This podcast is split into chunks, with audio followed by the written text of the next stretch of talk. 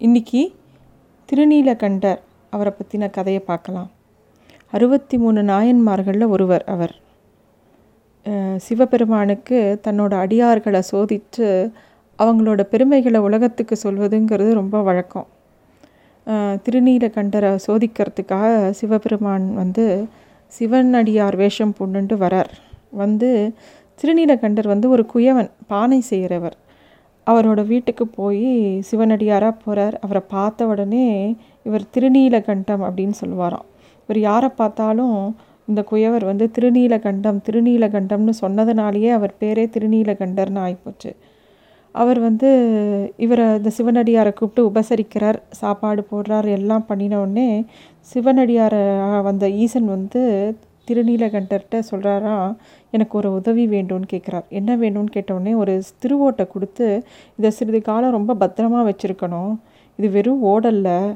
இது வந்து எத்தனை பொன் கொடுத்தாலும் இதுக்கு ஈடாகாது. ஏன்னா இந்த பொருள் மேலே எது வச்சாலும் ரொம்ப சுத்தமாயிடும். இது ரொம்ப பத்திரமா வச்சுடு நான் திரும்பி வரும்போது நான் உங்ககிட்ட வாங்கிக்கிறேன் அப்படின்னு சொல்கிறார் திருநீலகண்டரும் அதுக்கு ஒ- ஒத்துக்கொள்கிறார்.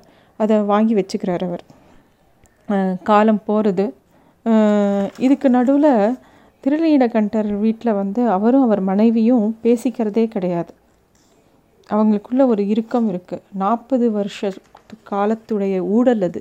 ரெண்டு பேருக்கும் வயசாகிறது இப்போது ஆனால் அவங்களோட இளமை காலத்தில் வந்த ஏதோ ஒரு மன கசப்பு அவங்க ரெண்டு பேரையும் அப்படி விலக்கி வச்சிருக்கு.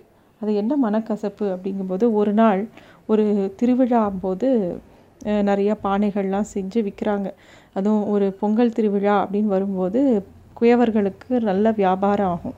அந்த மாதிரி ஒரு சந்தையில் பானைகள் விற்கிறார் திருநீலகண்டரோட பானைகளுக்கு ஒரு பக்தி ஸ்ரத்தையோடு அவர் சிவபெருமான் மேலரில் பக்தியில் பண்ணுறதுனால அது ரொம்ப சிறப்பாக விளங்கிட்டுரு நிறைய பேர் திருநீலகண்டர்கிட்ட வந்து ஒரு விஷயத்தை கேட்டாங்களாம். எப்போ பார் நமச்சிவாய வாழ்க தென்னாட்டுடைய சிவனே போட்டின்னு சொல்கிற இடத்துல நீர் எப்போ பார் திருநீலகண்டம்னு சொல்கிறீரே யாராவது சொல்லி கொடுத்தாரா?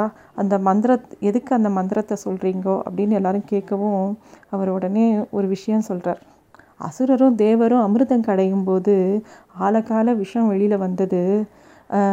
எதையும் தாங்கும் அசுரரும் உயிரனும் அதை பார்த்து ஓடுறாங்க.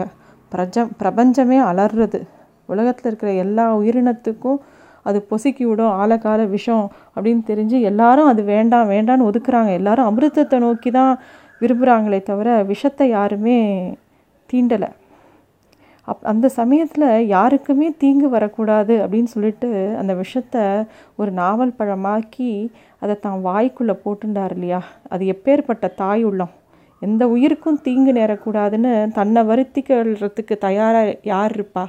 ஒரு தாய் தான் இருப்பா. தான் குழந்தைகளுக்கு எந்த தீங்கும் வரக்கூடாது அப்படின்னு நினைக்கிற ஒரு தாயாக தான் இருப்பா.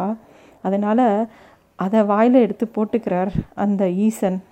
அவர் அவருக்கு இருக்கிற தாய் உள்ள யாருக்கு இருக்குது அப்படிப்பட்ட புருஷனுக்கு எந்த தீக்கம் வரக்கூடாதுன்னு டக்குன்னு அவளோட கழுத்தை பிடிக்கிறா இல்லையா? கண்டத்தில் கை வைக்கிறா இல்லையா? உமாதேவி அவள் எவ்வளோ வசதி?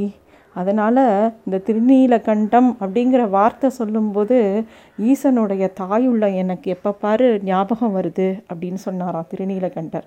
அதை கேட்டவுடனே அந்த சுற்றி இருக்கிறவங்க எல்லாரும் கை கூப்பி திருநீலகண்டம் அப்படின்னு சொன்னாங்களாம். ஸோ அப்பேற்பட்ட விசேஷமான பக்தராக இருந்த திருநீலகண்டர் ஒரு நாள் கொஞ்சம் மன பரத்தையர் வீட்டுக்கு போயிடுறார். அவர் பரத்தியர் வீட்டுக்கு போன விஷயம் அவர் மனைவிக்கு தெரிஞ்ச உடனே மனைவிக்கு ரொம்ப கோபம் வந்துடுது அந்த காலகட்டத்தில் பரத்தியர் வீட்டுக்கு போகிறதுங்கிறது ஒரு பெரிய குற்றம் இல்லை. இருந்தாலும் அவர் மனைவிக்கு அது சுத்தமாக பிடிக்கல. இப்பேற்பட்ட சிவபக்தர் இப்படி ஒரு விஷயத்தை செய்யலாமா? அப்படின்னு சொல்லிட்டு அவர் வந்து வீட்டுக்கு வந்தவுடனே என்னை தீண்டக்கூடாது.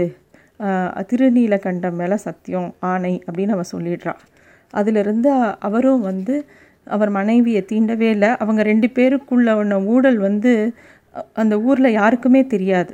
அவங்க ரெண்டு பேரும் ரொம்ப சிறப்பாக தன்னோட இளர மித்த வாழ்க்கையை நல்லபடியாக நடத்தினாங்க. ஆனால் வெளி உலகத்துக்கு அவங்களோட ஊழல் தெரியாது. ஆனால் ஒருத்தருக்கு ஒருத்தர் ரெண்டு பேரும் ஒருத்தர் ஒருத்தர் தீண்டுறதுக்கு தீண்டவே இல்லை. அந்த மாதிரி அவங்க வாழ்கிறாங்க இப்போ இந்த சிவனடியார் இப்போ அவங்களுக்கு வயசாகிடுது அந்த சமயத்தில் சிவனடியார் திரும்பி வரார். திரும்பி வந்து தந்த திருவோட்டை கேட்குறார். திருவோட்டை தேடினா திருவோடு காணும். ஏன்னா இது சிவனோட திருவிளையாடல் தானே. திருவோட்டை காணும். அது காணுமே இங்கே தான் இருந்தது அப்படின்னு சொல்லி திருநீலகண்டர் சொல்ல சிவன் அடியார் ஒத்துக்கவே இல்லை. நீர் பொய் சொல்கிறீர் அப்படின்னவுடனே இல்லை நிஜமாவே இல்லை அப்படின்னவுடனே தொலைஞ்சு விட்டது அப்படின்னவுடனே இல்லை நீங்கள் பொய் சொல்கிறீங்க அப்படின்னவுடனே ஊரில் வந்து எல்லாரும் கூடுறாங்க.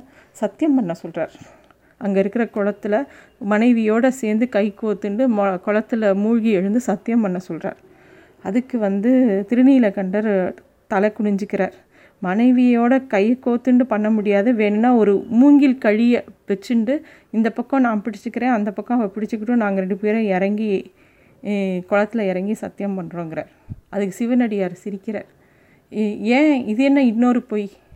அது யாராவது மனைவியை தீண்டாமல் இருப்பாங்களா? அது என்ன பொய்? அப்படின்ன உடனே ஊர் எல்லாருக்கும் முன்னாடியும் ஒத்துக்கிறார் தான் பண்ண தப்பையும் அதனால் இவங்களுக்குள்ளே வந்த ஊடலையும் சொல்லி திருநீலகண்டர் சொல்லிவிட்டு அந்த மூங்கில் கழியோடையே அந்த தண்ணிக்குள்ளே மூழ்கி சத்தியம் பண்ணி எழுந்துக்கும் போது அவங்க ரெண்டு பேரும் ரொம்ப இளமையாக மாறிடுறாங்க. அந்த சிவனடியாரை காணும். அவர் சிவபெருமானாக காட்சி கொடுக்குறார். அவங்க ரெண்டு பேரையுமே தன்னோட அப்படியே சேர்த்துக்கிறார். அப்படிப்பட்ட ஒரு பக்தரான திருநீலகண்டர் அறுபத்தி மூணு நாயன்மார்கள் ஒருவராக சிவன் பெருமானை சேர்றார் இதை வந்து சேக்கிழார் பெருமான் இதில் ஒரு பாசுரமும் சொல்கிறார் வாவியின் மூழ்கி ஏறும் கணவரும் மனைவியாரும் மேவிய மூப்பு நீங்கி விருப்புறும் இளமை பெற்று தேவரும் முனிவர் தாமும் சிறப்பொடு பொழியும் தெய்வப் பூவின் மாமழையின் மீள மூழ்குவார் போன் போன்று தோன்ற. அப்படின்னு சொல்லிட்டு அந்த பெரிய புராணத்தில் ஒரு பாசுரம் இந்த இன்சிடெண்ட்டை சொல்லி வருது. இதுதான் திருநீலகண்டர் அவர்களோட கதை. தேங்க்யூ